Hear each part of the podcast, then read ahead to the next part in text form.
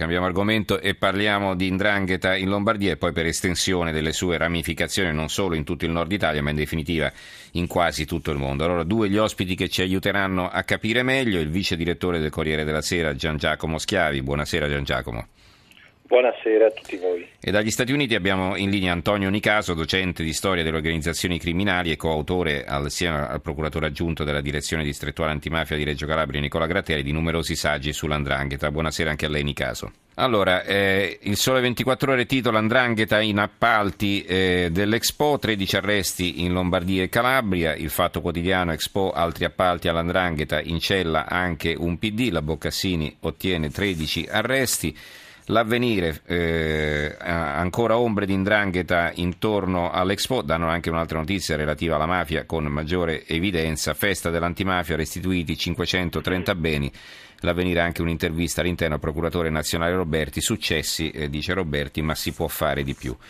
Il, la nazione, anzi il giorno, le mani dell'andrangheta sugli appalti per Expo 2015, Boccassini dai primi blitz nulla è cambiato, Lombardia 13 arresti, c'è anche un consigliere comunale PD di Ro. Immagino che anche il Corriere della Sera eh, dia con grande evidenza questa notizia sul quotidiano che andrà in, onda qualche, che andrà in edicola tra qualche ora, vero eh, Schiavi?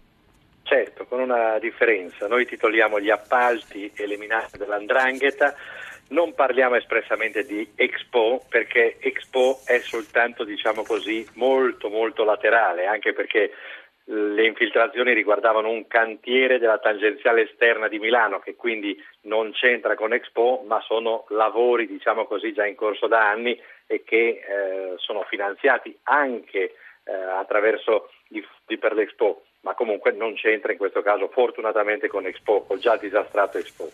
Ecco, per quanto riguarda l'Expo, in passato si era parlato di infiltrazioni dell'andrangheta, di possibili infiltrazioni dell'andrangheta. Eh, allora, alla luce delle inchieste svolte dal Corriere della Sera eh, negli ultimi mesi, che cosa ci puoi dire? Ma posso dire questo, che l'indagine effettivamente è molto importante perché misura la febbre, eh, misura una febbre che non passa e come eh, ha detto eh, il magistrato Ilda Boccassini eh, non cambia niente, sostanzialmente dopo tante denunce, dopo tanti arresti siamo ancora al punto di partenza negli appalti, nelle bonifiche, in tutti questi eh, lavori in cui c'è un sottobosco eh, di lavoro nero, in cui ci sono eh, tanti eh, meccanismi oscuri, ecco lì si è infiltrata in Lombardia l'andrangheta costantemente. Un'andrangheta che è stata sottovalutata anche dai politici, eh, ricorderete anche voi eh, le polemiche che c'erano state quando eh, venne fuori alla precedente inchiesta proprio sulle infiltrazioni in cui vennero arrestati i dirigenti delle ASL e ci fu anche un politico, anzi un assessore della regione Lombardia e si disse ma eh, la mafia non esiste in Lombardia. In realtà la mafia c'è anche perché ci sono gli interessi, ci sono gli affari e soprattutto ci sono questi appalti. La mafia si è infiltrata in questi appalti un po' oscuri che riguardano le bonifiche di tante aree.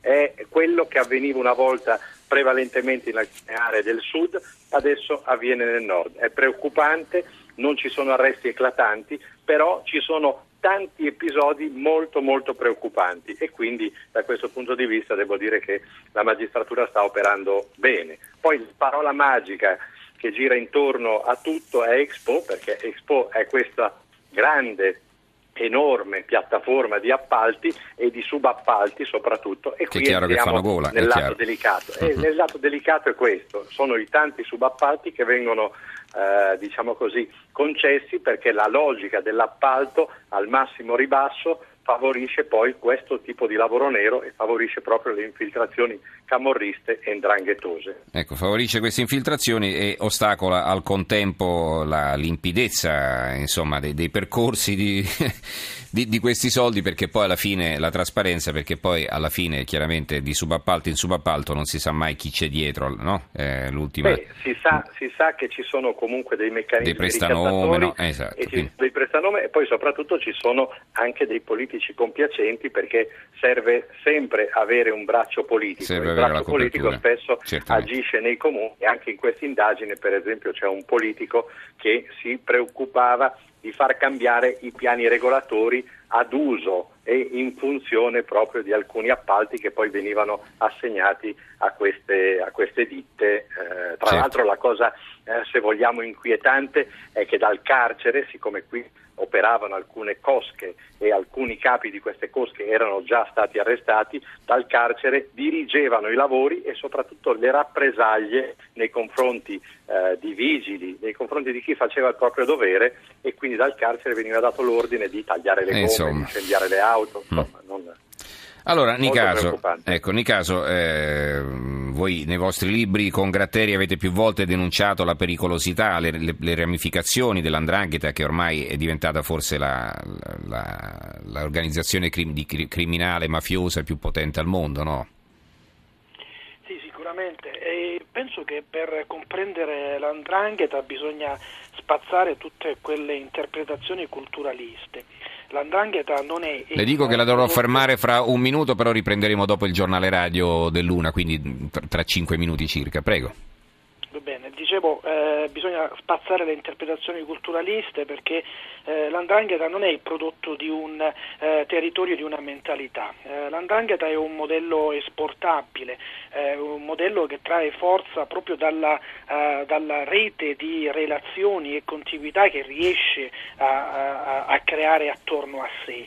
Eh, al nord, come diceva il vice direttore del Corriere della Sera, è stata sottovalutata, eh, è stata eh, quasi pensata come se fosse una patologia, si è parlato di contagio ed invece l'andrangheta al nord è riuscita a riprodurre gli stessi schemi, le stesse contiguità, le stesse relazioni che ha, ha sempre ha avuto al sud. Ecco, senza queste relazioni l'andrangheta morirebbe di asfissia e per troppo tempo invece abbiamo eh, eh cercata soltanto come un'organizzazione di calabresi ci dobbiamo fermare. legame con il territorio. Gian Giacomo Schiavi, vice direttore del Corriere della Sera, Antonio Nicaso, docente di storia delle organizzazioni criminali negli Stati Uniti. Noi stiamo parlando di che cosa? Stiamo parlando delle infiltrazioni dell'andrangheta in Lombardia. Allora, eh, ci aveva appena detto Nicaso eh, del fatto che in realtà, diciamo, allora, ha già sottolineato anche Schiavi del fatto che in realtà questo fenomeno è stato a lungo sottovalutato e, e ci stava spiegando anche che eh, l'andrangheta è ben radicata nel territorio lombardo e non solo, no? Caso. Esatto, bisogna tenere conto eh, delle inchieste del passato, le inchieste di Alberto Nobili che già negli anni 80 e negli anni 90 avevano documentato la presenza dell'andrangheta in Lombardia e non era certamente una presenza eh, marginale. Eh, l'andrangheta non è mai stato un fenomeno estraneo al contesto sociale né tantomeno patologico, quindi era qualcosa eh, che già aveva eh, manifestato la propria forza, la propria presenza, ma è stato eh, lungamente sottovalutato questo fenomeno. ricordo delle relazioni di prefetti, di sindaci che ne negavano l'esistenza, che eh, di, non tenevano conto di quello che era stato fatto nel, nel, passato. Non si può pensare di ricostruire l'andrangheta partendo dalle ultime inchieste che sono state importanti come, come infinito crimine. Eh, l'andrangheta in, in, Lombardia è presente dal 1954, quando i primi indranghetisti si sono trasferiti in Lombardia e hanno poi eh, creato delle basi per eh, gestire il traffico di eroina inizialmente e i sequestri di persona. Senta, c'è Rita De Rimini che le rivolge una domanda, eh, fa un'osservazione. I mafiosi al confino hanno ricostruito i clan laddove hanno trovato il terreno fertile dei conterranei emigrati. Un errore micidiale, scrive la nostra ascoltatrice. Lei è d'accordo? Io non sono d'accordo perché eh, non credo nel, nell'ipotesi del contagio. È stata sicuramente una legge sbagliata, quella del confino di polizia, perché non è servita a, a smantellare le organizzazioni. Però se noi andiamo a valutare eh, la, uh, il radicamento sul territorio scopriamo che quando ci sono stati i confini gli indranghetisti sono rimasti relegati ai margini, vivevano nelle periferie, la forza dell'andrangheta ha cominciato a manifestarsi quando ha avuto la possibilità di saldare alleanze strategiche con la classe imprenditoriale e la classe politica. È questo che bisogna tenere in considerazione. Senza i cosiddetti nessi funzionali, che poi sono funzionali a logiche di potere, l'andrangheta non riuscirebbe a radicarsi sul territorio e a fare quello che sta facendo. Elisabetta da Venezia rivolge una domanda a Schiavi. Oltre al sottobosco di affari loschi e appalti oscuri, davvero Expo rappresenta una grande occasione di incremento occupazionale? Schiavi?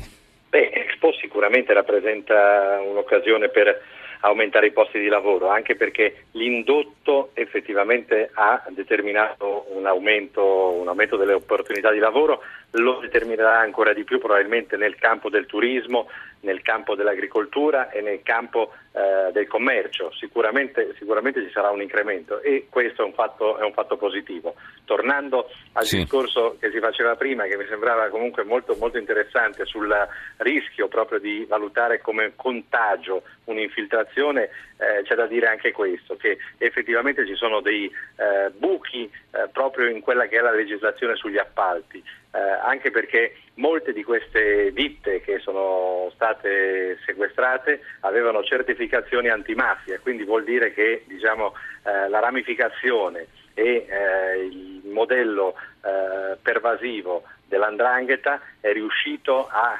contaminare proprio così anche aree che si pensavano eh, immuni da questo tipo di contagio e il fatto che si possano investire continuamente soldi sporchi, comprare terreni, cambiare destinazioni d'uso e non avere eh, la certezza che si tiene lontana eh, l'andrangheta proprio da questi importanti appalti è molto preoccupante. Expo secondo me ha agito in ritardo e male, soltanto adesso con l'arrivo di Raffaele Cantone si sta cercando di mettere una pezza. Purtroppo la partenza è stata una partenza che ha sottovalutato proprio questi rischi e questi fenomeni, eh, minando proprio così anche le occasioni di lavoro pulito che ci sono e purtroppo spesso in molti casi abbiamo visto sono finite invece queste, a queste aziende legate ai clan.